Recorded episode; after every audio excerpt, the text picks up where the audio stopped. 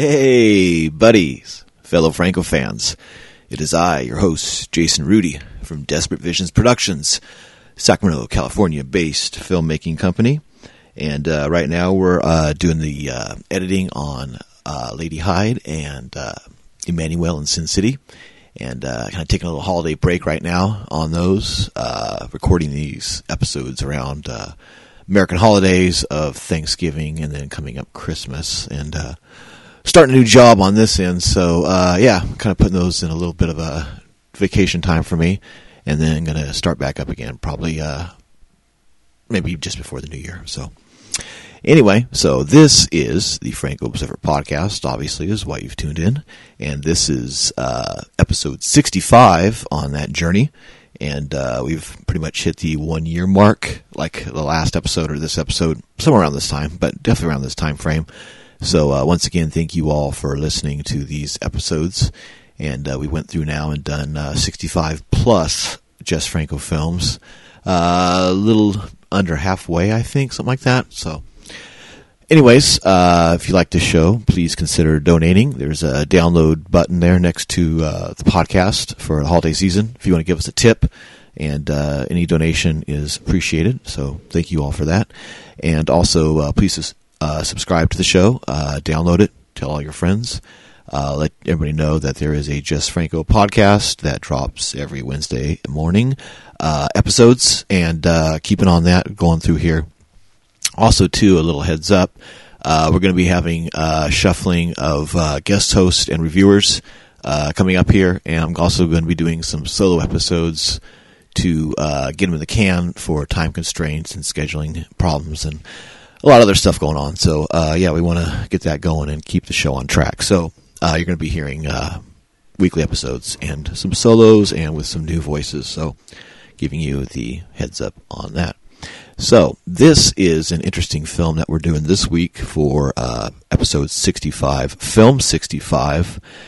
Uh, it's known as many titles and in many forms. The first version of it played and then went away and then was acquired later on um, and re-edited with um, two other films, uh, scenes from two other films, and those two other films are Midnight Party and Shining Sex, along with the original uh, Julieta 69, uh, which ended up making up the film Justine later on. So uh, the version I have that I'm going to watch soon is Justine, um, or Justine the Whip the Joe D'Amato uh, recut with scenes from Shining Sex and um, Midnight Party. So, but uh, Stephen Thrower um, on this um, volume two, Flowers of Perversion, the Jess Franco Guide, volume two. He has uh, Julieta 69, Portugal and France, 1974 75. Original theatrical title in country of origin Julieta 69, France. There is no known Portuguese version of the film. Theatrical re-edit by Joe D'Amato is titled Justine, uh, Italian theatrical title. Uh, Justina Leti Lujaria, Spanish theatrical uh, video of the Italian re-edit. Also, Le Porno Libidini di Justine, the Italian theatrical advertising only title, um, the porno lust of Justine. Uh, let's see, alternative titles Julieta 69, Julieta 69, again, uh, La Joseria, um, Unconfirmed Sexual Fantasies of Justine, uh, De Sade's Julieta, Justine and the Whip, bootleg DVD, which I've seen it referred to as that. Uh, production companies, uh, Jess Franco, his company, Manacoa, was the original version. Then he ended up selling it to uh, Dany Films, D A N Y, uh, Dany Film, uh, Rome. They, did the Italian re-edit. Uh, theatrical distributors: Rex International France, Marbouf Cosmopolitan Films, Colombo Films, and Orange.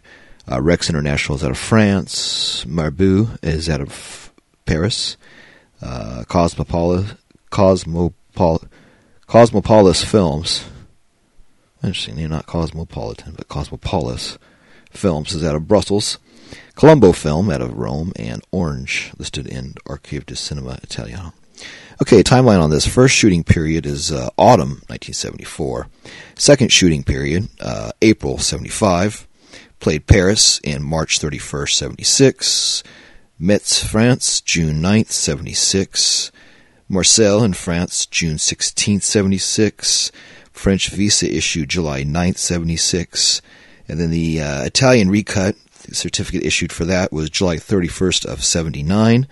And then played Turin October 9th of 1979. And then finally Madrid, oh, actually, not finally, Madrid May 14th, 84. Then Barcelona, February 25th of 85, and finally Seville, June 29th of 85. So yeah, I played about uh, 10 years after, about 9 years after the uh, first issue of the first film. So played quite a lengthy run as uh, the theatrical recut. All right, original uh, running time. The original version was 82 minutes. The uh, France version was 64 minutes and Spain was 80, 95 minutes. Uh, video running time uh, converted. Uh, Italy is 84, and um, Spain was 85. Okay, director Jess Franco. Billed as Dave Tough. That's a new one, credit wise. Director photography Jess Franco as Dave Tough.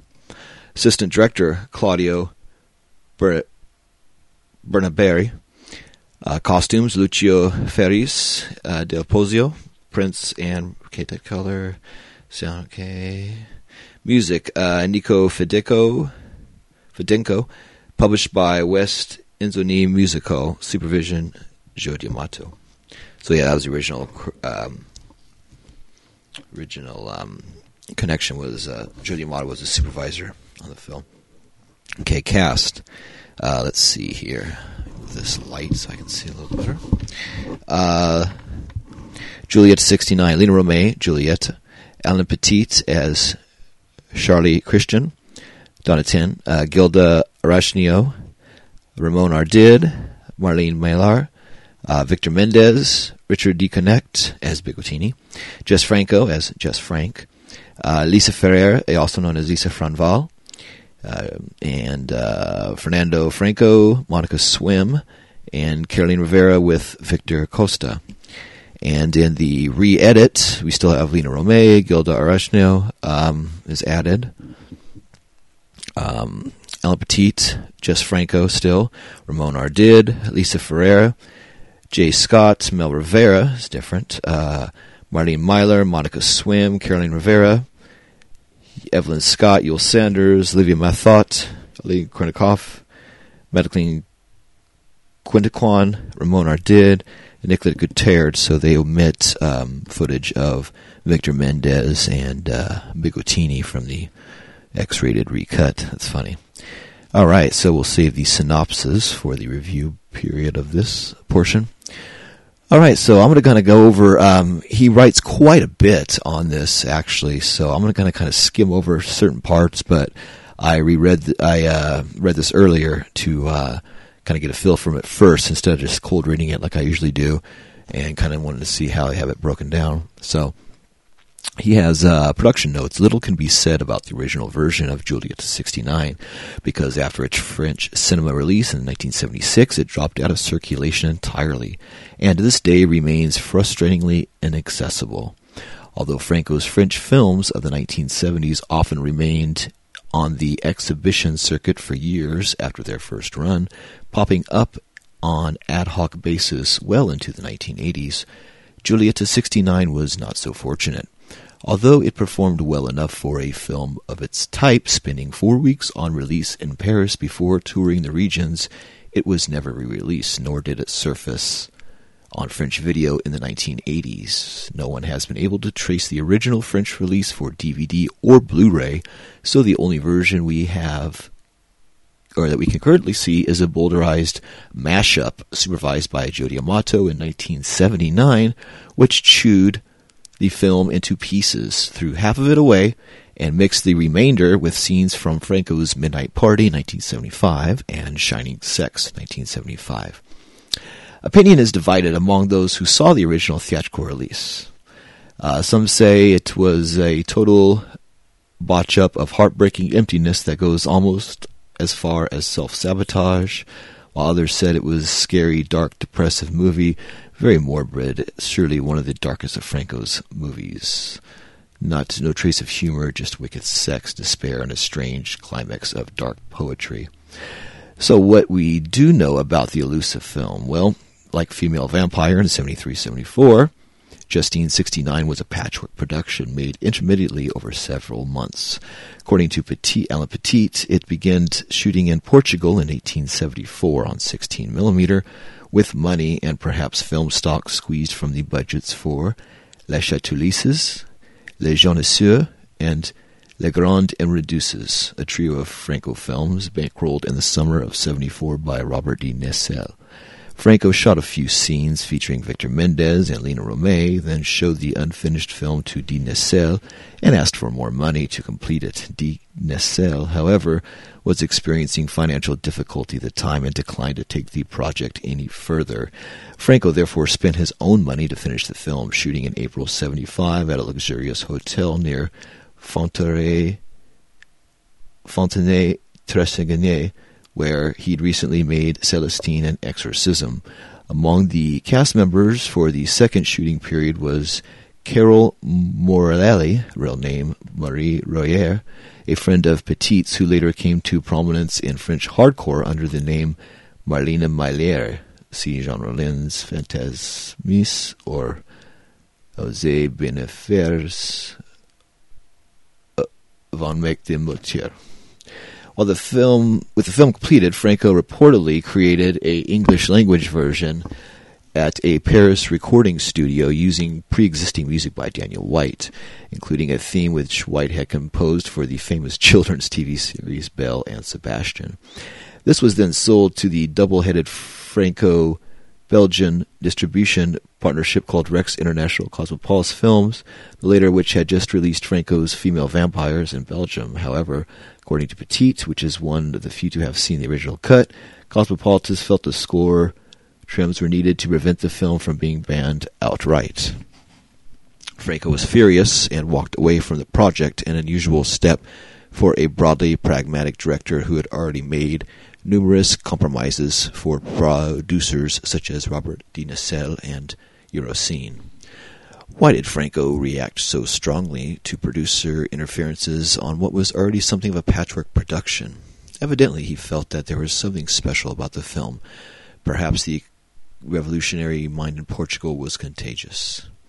Uh, Julieta 69 was shot during the Portuguese Carnation Revolution, which began with a military coup in Lisbon in April 1974 and lasted until November 1975. He may have also resented a minor distributor whom he scarcely knew, taking liberties which were hard enough to stomach from his regular producers. What happened next is a little unclear. Some accounts say that Franco washed his hands of the French release and took the film to Italy, where he sold it to Arrigo Colombo an industry player who struck gold as co-producer on Sergio Leone's A Fistful of Dollars. Um, if Colombo did buy it, he must have had a change of heart about the material. It lay fallow until 1979 when Franco Gaudenzini of Flora Films bought it, presumably from Colombo, and commissioned Joe D'Amato and Bruno Mattei to rework the material by adding scenes from Midnight Party and Shining Sex. Um, Let's see. One wonders how Gaudenzini came to buy not only Julieta 69, but also Midnight Party and Shining Sex. After all, it seems so fortuitous they were shot very close together in early 75, which meant that the two stars, Alain Petit and Lina Romay, look exactly the same in all three films.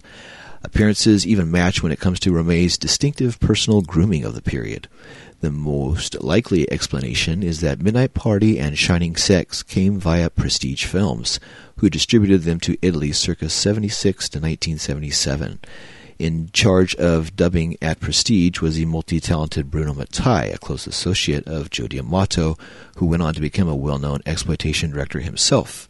Mattei is credited on screen as the editor of Justine, so it may have been he who had acted as a conduit between Dany Films and Prestige. As it happened, Bruno Mattei was already familiar with Franco's style, having worked on several of his earlier films as editor, namely 99 Women, Count Dracula, and the Italian release of Venus in Furs.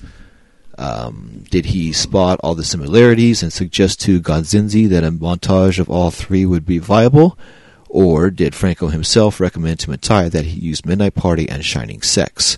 Someone must have realized before the deal was done that the films were unusually well suited together, and that the person must therefore have been very familiar with material. So either Bruno Mattei spotted the connection because he's worked with the Italian releases of Midnight Party and Shining Sex, or else because Franco himself was aware of the plan to create a new version of Julia 69 and suggested to Mattei that he should obtain the prestige prints of the other two films. Typically, in such a complicated journey to the screen, is entirely hidden by the screen credits for Justine, which mentions only one production company, DANY Films, a business set up by Joe D'Amato himself in 1973 to launch his first ever horror film, a delirious and spellbinding piece of gothic lunacy called Death Smiles at Murder. And while it's probably just a coincidence, D'Amato's tale of an icy female beauty wreaking vengeance wreaking revenge from beyond the grave bears more than a passing resemblance to Franco's Venus in Furs. Franco on screen. Franco's cameo as a pathologically nervous man who hires a prostitute for voyeuristic purposes and refuses sexual contact when it's offered to him is both ironic. The porno director as gynophobic wallflower, and to some degree revealing. Franco often claimed that he was something approaching a pure voyeur, keen to watch, not participate. The magazine he's reading is Eurocinema, January 75, volume number 23. The cover, which depicts Pamela Stanford suckling Lina Romay in Franco's brilliant erotic horror film Lorna, The Exorcist, 1974. And if and as if we needed evidence that Lorna is a film close to Franco's heart, we see him caressing a still from it. It's strange, though, that he doesn't perform a double take when one of the girls on that very magazine cover, Romay, enters the room and exposes her pussy. Cast and crew. Joe D'Amato, it must be said, deserves better than to be cast castigated for his work on Justine. Commercially, at least he's the closest thing there's been to another Jess Franco. And although the artistic similarities are superficial, based mainly on the two men's shared love of cinematic sex and horror, he deserves credit for directing some outstandingly morbid and transgressive movies. Like Franco, D'Amato created a genre-busting combinations of horror and pornography in films like Emmanuelle and the Last Cannibals, 1977, Le Notti Erotiche dei Morti Viventi, 1980, and Porno Holocaust, 1981. Like Franco, he directed a sex-themed Mondo, Sexy Night Report, 1977, a Demons in the Convent Tale, Emma, Emma, Immagini di un Convento, 1979, a grisly contribution to the early 80s slasher craze, Absurd, 1981, good film. A couple of Macchi style epics, Ator of the Invincible, 1982, and its sequel, 1984, as well as a deluge of hardcore porn. Like Franco, D'Amato's directorial d- results vary according to the money available and the frame of minds with which he approaches his projects. But unlike Franco, his core style is mainstream friendly. He brings a hard nosed commercial savvy to his work, and there's no imp of the perverse within him, such as the one which drives Franco to such extraordinarily stylistic extremes. If D'Amato's content is something just is sometimes just as shocking as Franco's, the film is rarely so avant-garde or distinctive. He makes his name on the international film markets with a highly lucrative string of Emmanuel films, and had the business sense to remain in control of his work and reap the long-term benefits. Franco himself found D'Amato simpatico, describing him to Alex Mendibile as a professional guy and a very nice person. He died in 1999, leaving a body of work in the region of 200 films. Okay. Um, Monica Swinn, a regular presence in Franco's films of the 1970s, was initially puzzled when a mention was made of her involvement in the film, but her recollection sheds an amusing light on Franco's spontaneous approach to filmmaking. I didn't even remember being in that movie, and then all of a sudden, some pictures came back to me.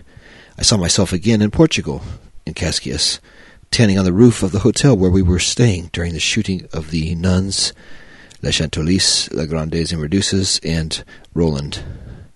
With me on the terrace were several girls from the team, Lina, of course, and also Lisa Ferreira and Caroline Riviera. If I remember correctly, we were there more or less naked, lying on the sun loungers, quietly taking in the sun when Jess appeared with Ramon and the camera. After asking each one's permission, he walked around for a while, shooting rather long shots of those who had accepted the principle.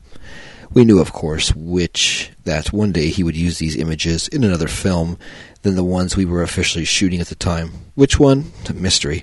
In such cases, Jess was careful not to reveal his plans. It seemed the scene was seen in Giulietta 69, but anyway, it would be a great exaggeration to say I played in that film. I bronzed silently with my eyes closed on a chaise lounge. Music. Giulietta 69 featured music drawn from the works of Franco's regular composer Daniel White, but for the Justine version, Joe D'Amato chose selections by his own regular musical collaborator, Nico Fidenco.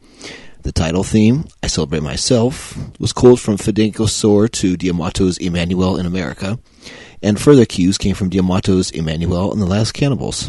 Nice. Uh, the replacement of White's music with Fidenco's illustrates with great clarity how essential music is to the spell that Franco weaves.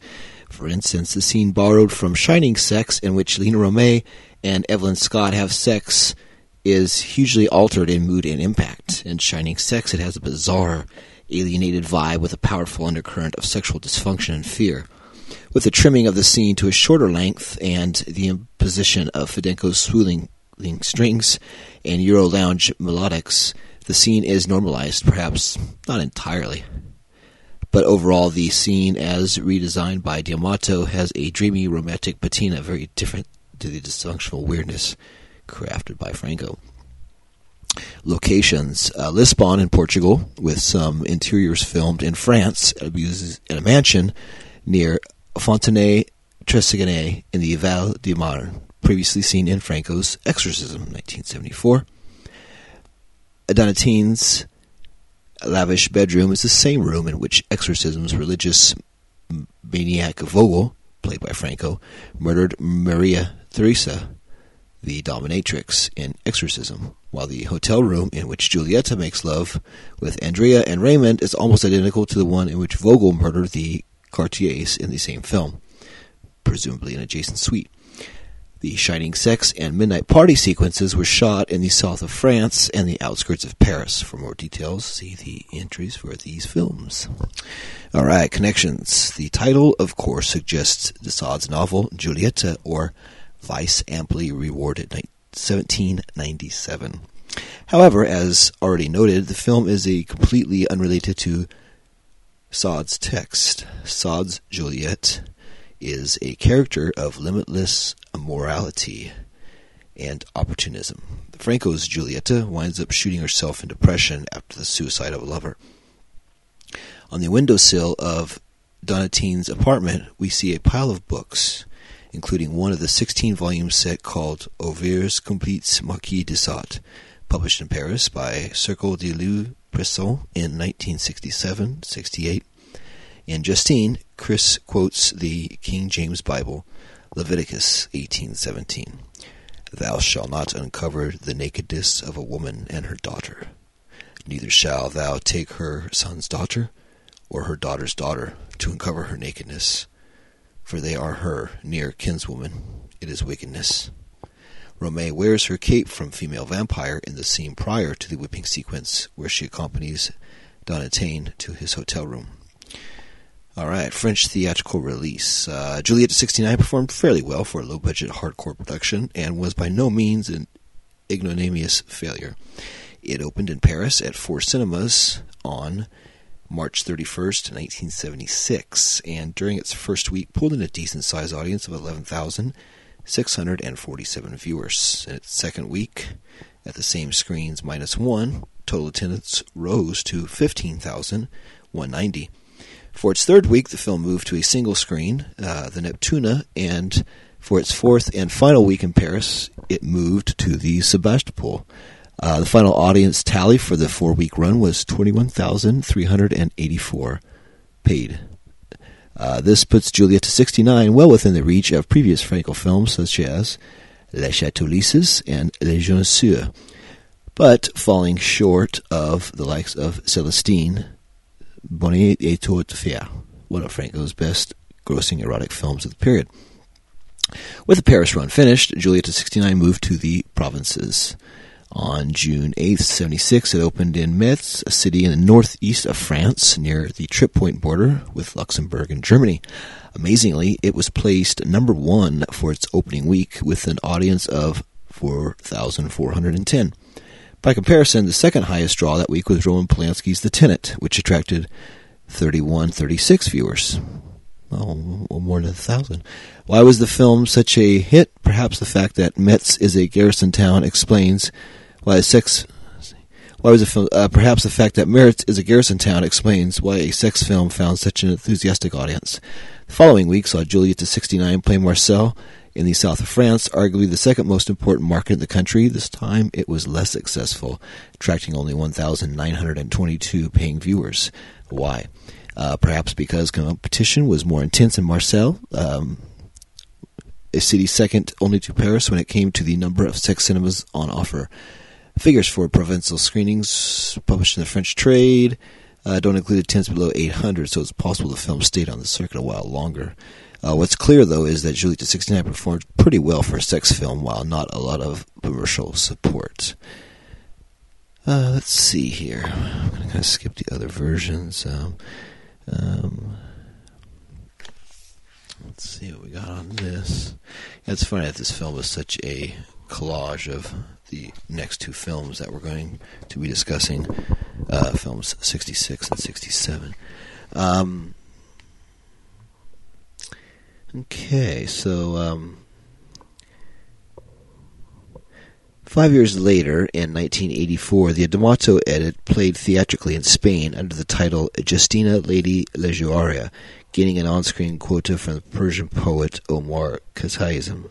A day you have spent without love, there is no day lost than that. It's unclear whether this appeared in the original version, as it does not appear in the Italian Justine. Um, as noted before, Alice Arno is giving top billing on the Spanish print and the Italian poster, but she doesn't appear in the film. Victor Mendez and Bigottini are credited in the Spanish version, but they don't appear either. Their names seem to be held over from the original 1975 version, but their name, their scenes were not used for the D'Amato cut. Uh, Lisa Ferrara is credited as Lisa Ferrini on the Italian poster, while Bigottini is credited as M. Digottini. Uh, Obsession lists Studio 8, Les Bandes, as producers of the original version, although Alain Petit's book, Jess Franco ou les prospérités du bis, does not concur.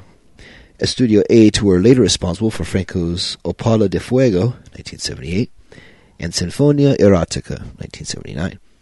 Their only other known credits is the Spanish-Portuguese co-production Il Padre Coppelius, 1968, a musical by Ramon Comas. This at first appears unconnected to the Franco films until one spots Victor Costa and Joaquin Dominguez in the credits as production managers. Uh, Costa was a production manager on four of Franco's Portuguese shot productions, which are Dracula's Daughters, The Erotic Rites of Frankenstein, The Demons, and Les Chateaux and production assistant on another, Les Jeunes Sœurs. Dominguez, full name Joaquin Dominguez Risego, was the major domo of Triton PC, a company that would go on to produce Franco's The Sadist of Notre Dame, 1979, La Chicas de Copacabana, 1978-79, uh, El Sexo es Loco, 1980, and El Lago de, Virgenes, 1981, Lake of the Virgins. Um, furthermore, Franco's Opala de Fuego 1978 was a co-production between Triton and Estudio 8. It's been speculated that Estudio 8 was Franco's own company set up to produce his Portuguese lensed films. To me, it seems more likely uh, that Franco bought into Estudio 8 after someone else, perhaps Riago, had already set it up. This would explain the w- odd one-out production of Padre Coppelius. So, all right. Well, that's what Stephen Thrower's got written on uh, Jess Franco for the film uh, Powers of, Flowers of Perversion, The Delirious Cinema of Jesus Franco, Volume 2. Uh, yeah, so that's quite a bit on this film uh, compared to other films. So yeah, it was interesting though between uh, what how it was originally made and then how it was cut up and added with the two other films and all that. So, all right, well after uh, the bumper music, you'll hear the review of um, this film and uh, to 69 or Justine. Um, however, the version Justine, the version I got to watch. So, uh, I think I'm going to probably do this one as a solo one. So, but yeah, so stay tuned after the bumper music, and I'll give you my review on Julieta 69 slash Justine. All right, let's have some fun.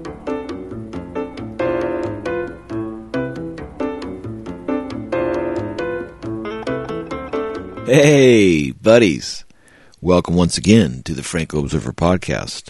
I am your host, Jason Rudy from Desperate Visions Productions, a Sacramento, California based filmmaking group, and uh, right now in post productions on two films. Um, taking a little holiday break right now, uh, doing a new job and everything, and uh, had some car difficulties and a bunch of dumb stuff happening in real life, so I had to uh, kind of put that on hold a little bit for about the next last few weeks or so. But uh, we'll start that up again real soon. And uh, also with the holidays and uh, new job and everything else going on too, uh, kind of doing a streamlined version of the Franco Observer podcast, which I had mentioned uh, maybe an episode or two before. Um, and uh, Eric took a leave of absence from the show, so I'm going to be going to, of course, the guest reviewers from uh, different episodes and doing a lot of solo ones as well to keep the show on track and to deliver the weekly episodes that we look forward to, hopefully. So uh, I hope I do actually love putting these out. So hopefully you will enjoy listening to them as well. So uh, we'll have some with uh, guests and some guestless. This is a guestless episode um, the Franco Observer podcast a singular episode with just the host, Jason Rudy.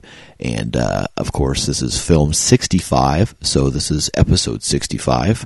We're on track with uh, film and uh, episode number Simpatico in Synchronicity. And this is Justine, uh, formerly Julieta 69. And if you listen to the earlier part, we go over this whole film, um, how it was put together, how it's a combination of three films uh, Julieta and uh, Midnight Party and Shining Sex. Um, I had just watched this before reco- uh, before recording this, and um, I didn't really care for it. Um, Lina looks great and stuff, but you know, any film that's a collage of three films, chances are it's not going to be that good. So, and unfortunately, that case was that way as well on this one. So, let me go ahead and read you um, what Stephen Thrower wrote in this um, volume two of his Jess Franco book, Flowers of Perversion, The Delirious Cinema of Jesus Franco, volume two, covering the years 1975 to 2013 by Stephen Thrower. Uh, let's see this one. So I'll give you the synopsis of both films, Julieta 69 and uh, uh, Justine. Um, so here's Julieta 69. It's short. Justine's quite lengthy. Okay. Synopsis Julieta 69. At the end of a dissolute life, Julieta returns to her native country, Portugal. Retreating to a hotel room with the intention of committing suicide, she thinks back to the people who have most influenced her and the sexual experiences that have brought her to her current state of despair. She remembers her initiation by an obese Oriental diplomat her affair with a lesbian servant, her perverse experiences as a prostitute, and her meeting with Raymond, a uh, see, a superficial playboy. Finally, she dwells upon Donatien, the only person she ever really loved. Donatien, a devotee of the Marquis de Sade, introduced Julieta to sadomasochism, but could not himself completely embrace the Sadean enjoyment of crime and cruelty. As a result, he could never satisfy her sexually. In love with Julieta and aware that their relationship was doomed, Donatien kills his girlfriend Gilda and then committed suicide by hanging. Desperately lonely, trapped in a cruel existence with no hope of happiness, Julieta puts a gun inside her vagina and pulls the trigger. All right. So uh, now the synopsis, the synopsis for Justine, which is the version that you can get, because unfortunately Julieta 69 is lost in the ethos until it's uh, pulled out somewhere of some hidden library. But now we have this version, Justine, which is a collage of three films. All right, uh, Justine. In a state of intense depression, Justine, a stripper, toys with a loaded gun in her bedroom and reminisces about life with Chris, a rock musician at the club where she works. For some time, the two had enjoyed a blissful, open relationship, but recently it has floundered. It says foundered here, but it's supposed to be floundered. Uh, we see the course of her recent life through a series of flashbacks depicting sexual encounters with men and with women. The first is with Helen, a rich older woman who likes to watch Justine strip. Justine and Helen go back to a hotel room and make love, although Helen is detached and sexually repressed. After a tense discussion with Chris about the need to make changes in their relationship, Justine takes time out and heads for the coast. Depressed and lonely, she sits on the rocks and gazes out to sea.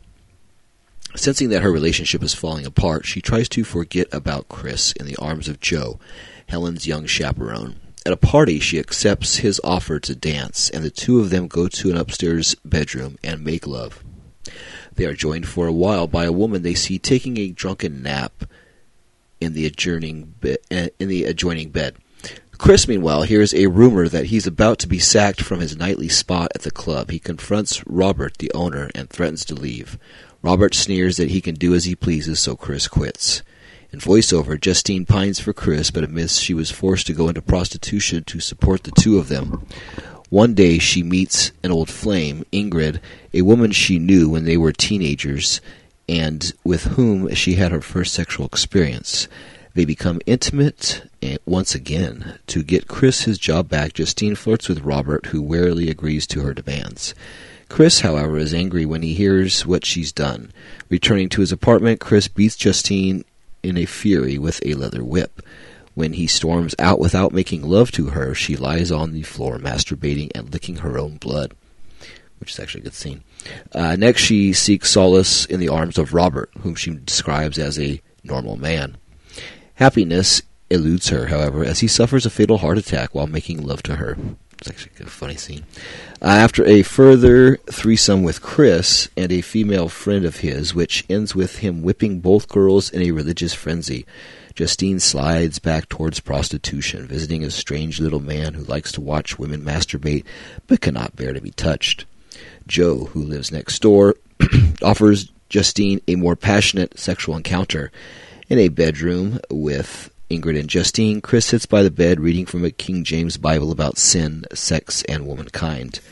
Justine has a threesome with Joe and Ingrid, and during the revels, starts to whip her female friend just as Chris done to her.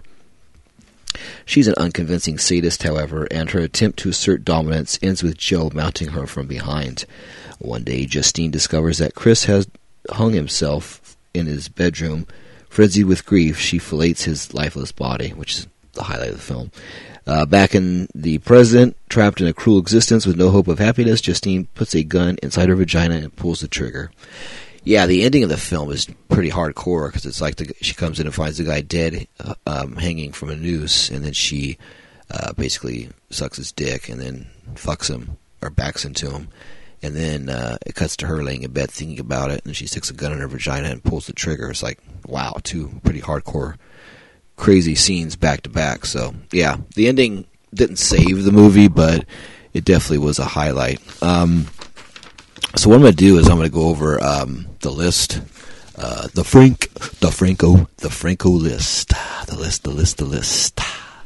So, with this list is a list that uh, I put together of things that reappear in Franco films over and over, and I always look for it when I watch the film. In between following the film, I always like to see if he goes to his um, um, tried and true tropes. So, all right, uh, body of water. Yes, we have body of water in this. We have uh, sailboats. Number two, number three, boats. We have that as well. Palm trees, I didn't really see any because uh, we see the boats and uh, we don't really see. There's some travel shots, one tree shot, but no palms in this, along with no jungle sound effects. Number six, chained up person. Um, no, there's a lot of whipping and stuff, but no um, chained up or that type of. There's S and M, but not that type. Um, dance scenes on stage stripping. Yes, there's like, God, I think I'd written it down. There's uh, like three different strip sequences with Lina basically stripping against the wall, and then it cuts to other people watching. That's a separate shot, which is he does that all the time with dance club scenes, with bands, and with strip club sequences. Uh, in this book, it says this is like the first film he did it in, but that's not true. It was like uh, I know it's in like um, um, Vampiros Lesbos and Nightmares Come at Night and all that. That's one of the earliest ones that I remember, but it's probably done before that as well. Uh, okay, so let's see. Um, no, actually, no, probably that because that's about with the nudity and everything. Um, okay, uh, number seven, dance club dance scenes on stage stripping. Yes, I said multiple, multiple times uh, with red lights, so that covers the red light as well. Uh, number eight, club scenes dancing, like people dancing together in a club. No, nothing like that on this uh, nine jazz music a little bit, not too much. A lot of classical and other cool music in this. This is actually really good music. That's one thing about this film is that the music is really good because it's from three different films, I think, or it's something mixed. I could look and see, but I think it's mixed of different stuff. Uh, number eleven, number ten, uh, excessive zooms, which always coordinate with number eleven, out of focus shots. What he does is he'll zoom and then as a filmmaker, you always zoom all the way in and get your focus to see where your focus is and pull back to see how far you can go, and then you zoom back to keep everything in focus. But he likes to zoom in, and he'll zoom in too far, and then things go out of focus. Uh, he does that quite a bit. I'll go over with the notes I'll read after this and kind of mention specific scenes that I caught it in. Um, but yeah, but the footage was really good besides that stuff. Uh, let's see, number 12, mirror shots. Yes, there's very many cool mirror shots in this uh, shot where she's shaving herself, a lot of shots of her and of somebody else in bed. You can see the mirror, uh, the reflection off the shot, catching it and everything. So that was really good. A lot of good mirror shots in this. Number 13, mind control theme. Um, well, she's controlled by the notion of the thought and everything of him. Uh, she's not put under hypnosis per se, but she is focused on a thought. So I'll say that's a push on that one. Okay, number 14, magic tongue scenes. Yes, this has many magic tongue scenes from her and a bottle to her and another woman and her and guys and just her giving head with the magic tongue. And yeah, so she's magic tongue quite a bit in this film.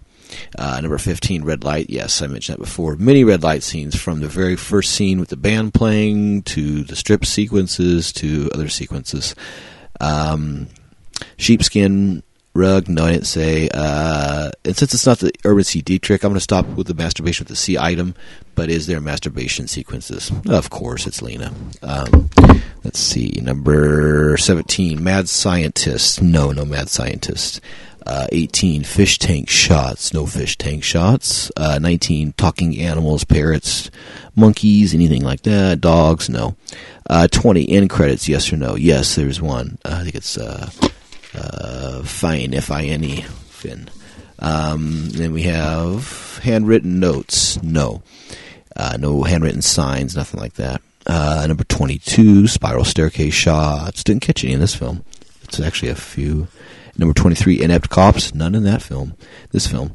Uh, and finally, number 24, belly chains. Yeah, this film has quite a few belly chains in this. Uh, Lina and other women it's quite a popular uh, accoutrement in this film. You see diamond ones and gold ones and everything.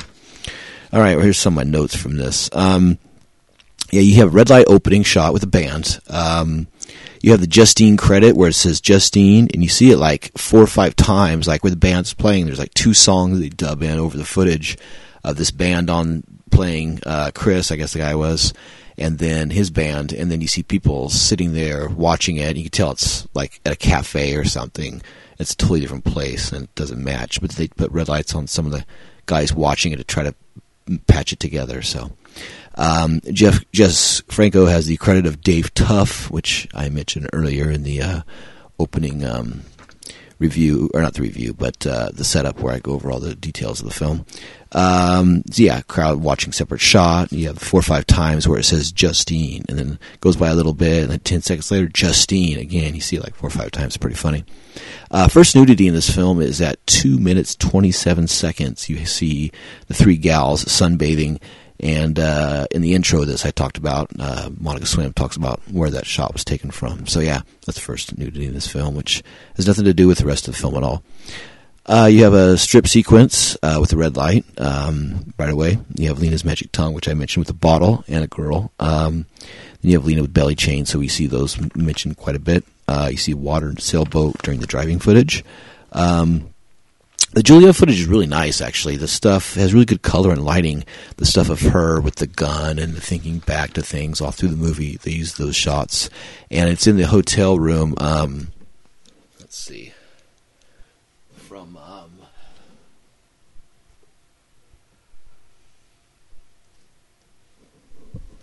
There's like the hotel room from um, um, the Grandes Emmerdeuses, and uh, let's see what else. I think like Rollin or Celestine. Like I, they use the hotel room a few times. I've noticed. Um, but yeah, it's it's in this film as well, and it's the hotel room that she's in uh, when she's thinking about killing herself, and then also is a scene with the blonde lady from La Grandes Emmerdeuses. That's not Pamela Sanford, but the other lady. Um, that's with the Suki lady and uh, the really blonde, skinny lady with the um, belly chain, um, real tan and stuff. She's she's in this one as well. So yeah, she's in that room with her. Um, so let's see. Uh, you have um, out of focus shots with Lina um, unlacing her outfit, which was footage from the Giulietta. She has, Lina has this really cool, like uh, shorts and a shirt that have just like you just lace all the way up the side. And she undoes those and just zooms in way too close when she's doing it and gets it out of focus. But it's it's a cool sequence with the uh, and such of the unlacing and the taking the time before she un- opens up the package and makes you wait, which is really, really nice sequence because this film there's so much just close ups of Lina and you see all of, gynecologically everything about her. Um, every every you know every area. And Ramon Ardid you see up his bum and everything else. So it's like totally crazy. So it's cool have these nice like just slow uh, seductive scenes with Lina which is really nice. Um, let's see. We have the uh, oh yeah and then Lina masturbates with a gun which is pretty hardcore. Um, then there's a nice lens flare actually. Uh, it's a, a natural shot when he's panning across when she's on the bed with the gun uh, catches off the lights. Probably the nicest shot in the film. Um, this lady has a cool diamond belly chain. That was like the second belly chain of the film. But just like 20 minutes in, you already have two belly chains. Pretty strong. Um, yeah, and then also too, I was pretty shocked at this. I didn't know there was like full like hardcore sex scenes in this. Lina uh, has like like three oral sex scenes, and uh, she has sex with Ramon Ardid like twice in this film at different part, two or three times at different parts, and it's like full like penetration shots. No um, insert shots. It's it's literally them, and it's full hardcore penetration shots from behind and up, under, and everything. It's pr- pretty shocking. I was didn't know that was going to be there. Um, so yeah, we have that. Um, then you have the scene where Lina uh, shaves off her quite bountiful bush, her mound, that she shaves clean or cuts and then shaves clean with shaving cream and a razor for a woman to try to say that she's a, a little girl again uh, to go back to her virginity with this other woman that she's interested in makes love to her and stuff. And uh, so yeah lina's grooming habits that scene is quite long and pretty impressive if you're into uh, watching a person shave down uh, let's see. You have uh, jazz with the gal in bed. Oh yeah, this is a really cool jazz music with that was going on with Lina's magic tongue. Uh, many mirror shots in this same hotel room, like I said, as La Reduces. Um, there's like three different red light strip strip sequences with Lina. Lina has a cool outfit on the last one. The third one, she wears this cool like chainmail kind of bikini bottom, uh, and she dances against the wall and uh, really really good in that. And a cool scene where she wears her vampire cape from um, female vampire in this, which is pretty cool. And a mirror sequence with her boyfriend at the time uh, before the whipping scene where uh, uh, Chris whips her and she licks her blood, which is a really good scene. She masturbates um, in that sequence as well. Uh, but it's funny too. This, when she's thinking back and forth. There's different grooming in different sequences. Some she has her big full uh, pubis mound, and then other one she's totally shaved. So it's interesting. Uh, same bed also as Exorcism, and uh, look at my shelf for one second here.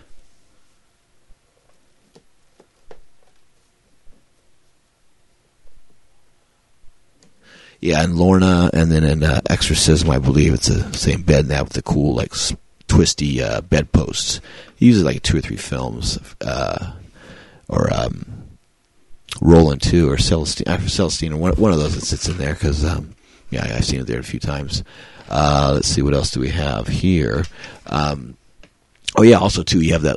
Uh, there's like a famous dress Lina wears a lot. It's like this sundress that's got multicolors, uh, like rainbow stuff and uh, spaghetti straps. It's really hot, and she wears that in this. And there's a scene where Jess is like this little like crazy little timid guy that gets afraid of women and doesn't let anybody touch him, but he loves to watch. And Lina does this really hot. Uh, she wears a uh, dress in there, comes in and lays down on, on the bed on her back and and uh, pulls her dress up and uh, pulls her underwear to the side. She's completely shaved and starts rubbing herself a little bit. And then she has these cool red panties uh, that she pulled to the side. And uh, she unties them, which is cool. Instead of pulling them down, you, you untie them from the side like a bikini. And she takes them off and uh, starts masturbating a little bit. And Jess Franco starts freaking out. But uh, yeah, she looks really good in that scene. And then she uh, takes the money and run and sneaks off. But then Ramona and Ardid and her have sex again, and it's like full close up, and it's kind of odd because uh, a little bit you're like ouch ouch because Lina has like these really uh, like Jess Franco zooms in really close and you, like Lina has these big razor bumps uh, and her vagina is all like red and irritated and, and is just fucking her. It's just funny. You just like concentrate on the rashes and all the different red marks on her. It's like yikes, you know. Um, there's like funny music too, real flowery, like music during this is really funny. Um, and then, yeah, like I had written, uh, I put a star. Lina sucks Chris's penis as his dead body hangs, then sticks a gun in her vagina, squeezes the trigger, and kills herself. That's while flamenco guitar, piano, and strings play. It's a very odd uh, ending to this 81 minute menagerie of three films, a melange of three films. Like I said, Shining Sex, Midnight Party, and uh, Giulietta 69. Well, hopefully one day uh, Julia 69 shows up in its original form and they can restore it and put it out on Blu-ray. And it's the Lost Jess Franco film that played because it did play, like we had mentioned in the introduction, it played quite a bit, and it's it's been known to be out there. So I don't know. Hopefully they can find it and uh, restore it because this film's. I mean, it sucks because you could see like I guess like a third of this film is Giulietta, or maybe half. So, and, and like I said, the footage is really good and it looked good. And um, I'd be interested to see the original version with uh, the regular actress in that because this is a good period of Jess's. He was really uh, putting out some good stuff, and this is uh, a good a good part. So one day, hopefully, we'll we'll see that come through again. But I don't know. But uh, yeah, I uh, can't really say I enjoyed it. Um, it was okay. Um, it's kind of like one of those films that, like, if you have it, I mean, if you're a completist, you want to get it, of course. And uh, it's out there, great market DVDs, um, places, you know, uh, Eurosex films, or Euro, uh, Eurosex cult films. I forgot the place I got it from, but yeah, the place I always talk about. Write me and I'll tell you where to get it. But uh, yeah, so I mean, the, the, the copy looks good though. Uh, the DVD-R is like quite clear, and uh, it's a shame too because it's like the footage looks good. It's not all beat up, so it's like you could, you know, I mean the Giulietta footage. So hopefully that film is out there somewhere and it gets restored or whatever. Because uh, the way it looks, it's definitely you want to check it out. So. Alrighty, well, this is uh, once again episode 65, and if you like the Franco Observer podcast, you can always donate to us on the holiday time. I would sincerely appreciate it because uh, any little bit helps. Dollar, fifty cents, ten dollars, whatever you want to throw. I'm totally happy. Uh, if you like it too, please download every episode and subscribe to the show. We always drop them every morning, every Wednesday morning, very early. Uh, usually like West Coast time is 1 a.m. So 4 a.m. East Coast, and then everything else after that. Um, we're on all the favorite platforms that yours likes, of course, Apple, uh, Amazon, um, Stitcher, um, just tons of them. Anyway, uh, please tell a friend, and uh, if you like it, let people know. Keep building the episodes. Uh, 65 right now, so we're about halfway through. And uh, if you keep listening, I'll keep making them. So um, whether I'm doing it by myself or doing it with two people or three people or another person or whatever, I'm going to keep doing them. So can't stop me. I'm the gingerbread man. Um, Franco, if you want to get a hold of us, you can get a hold of us at Franco Observer at yahoo.com. Or you can find uh, Franco Observer Podcast on Facebook or Instagram. And of course, our mission statement is praise and memory of Jess Franco, bringing the name and films of Jess Franco to new eyes and ears. So, uh, that we're doing all the time. So, if you like Jess Franco and if you like Lina Lickalot, Miss Lina Romay, and Uncle Jess, then uh, please tell everybody about the show. And uh, I'm a tried and true fan, and uh, goddamn, I've seen about 70 Jess Franco films now. It's pretty crazy. And I got so many more to go. I mean, it's pretty crazy that somebody made that many films, you know? And even, even Joe D'Amato, you know, the guy that put this, uh, film together, uh, combined all these films. He's, he's a really cool filmmaker too and stuff. Um, and very similar to Jess with the horror and the X-rated films and all the crazy stuff he did, uh, all the Manuel films and that. Um, you know, I mean, his filmography is not as strong as Jess, but he has some good stuff as well, and he has a lot of films that I dig and watch as well. So I would never uh, slam him because Joe D'Amato is the man as well. So uh, and so it's cool to have like this film that is, like I said, not the greatest, but you get this kind of like cool slam together of Uncle Jess and Uncle Joe. So nothing wrong with that.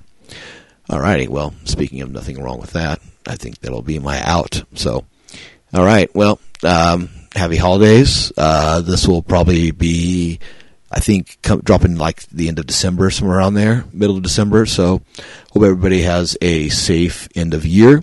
Have a safe uh, Christmas. Have a safe New Year's. Have a safe whatever holidays you uh, celebrate, and even family, friends, loved ones, people like you, people like me, people that have no one, people that have lots of one. May we all get together. May we all love each other. Take care.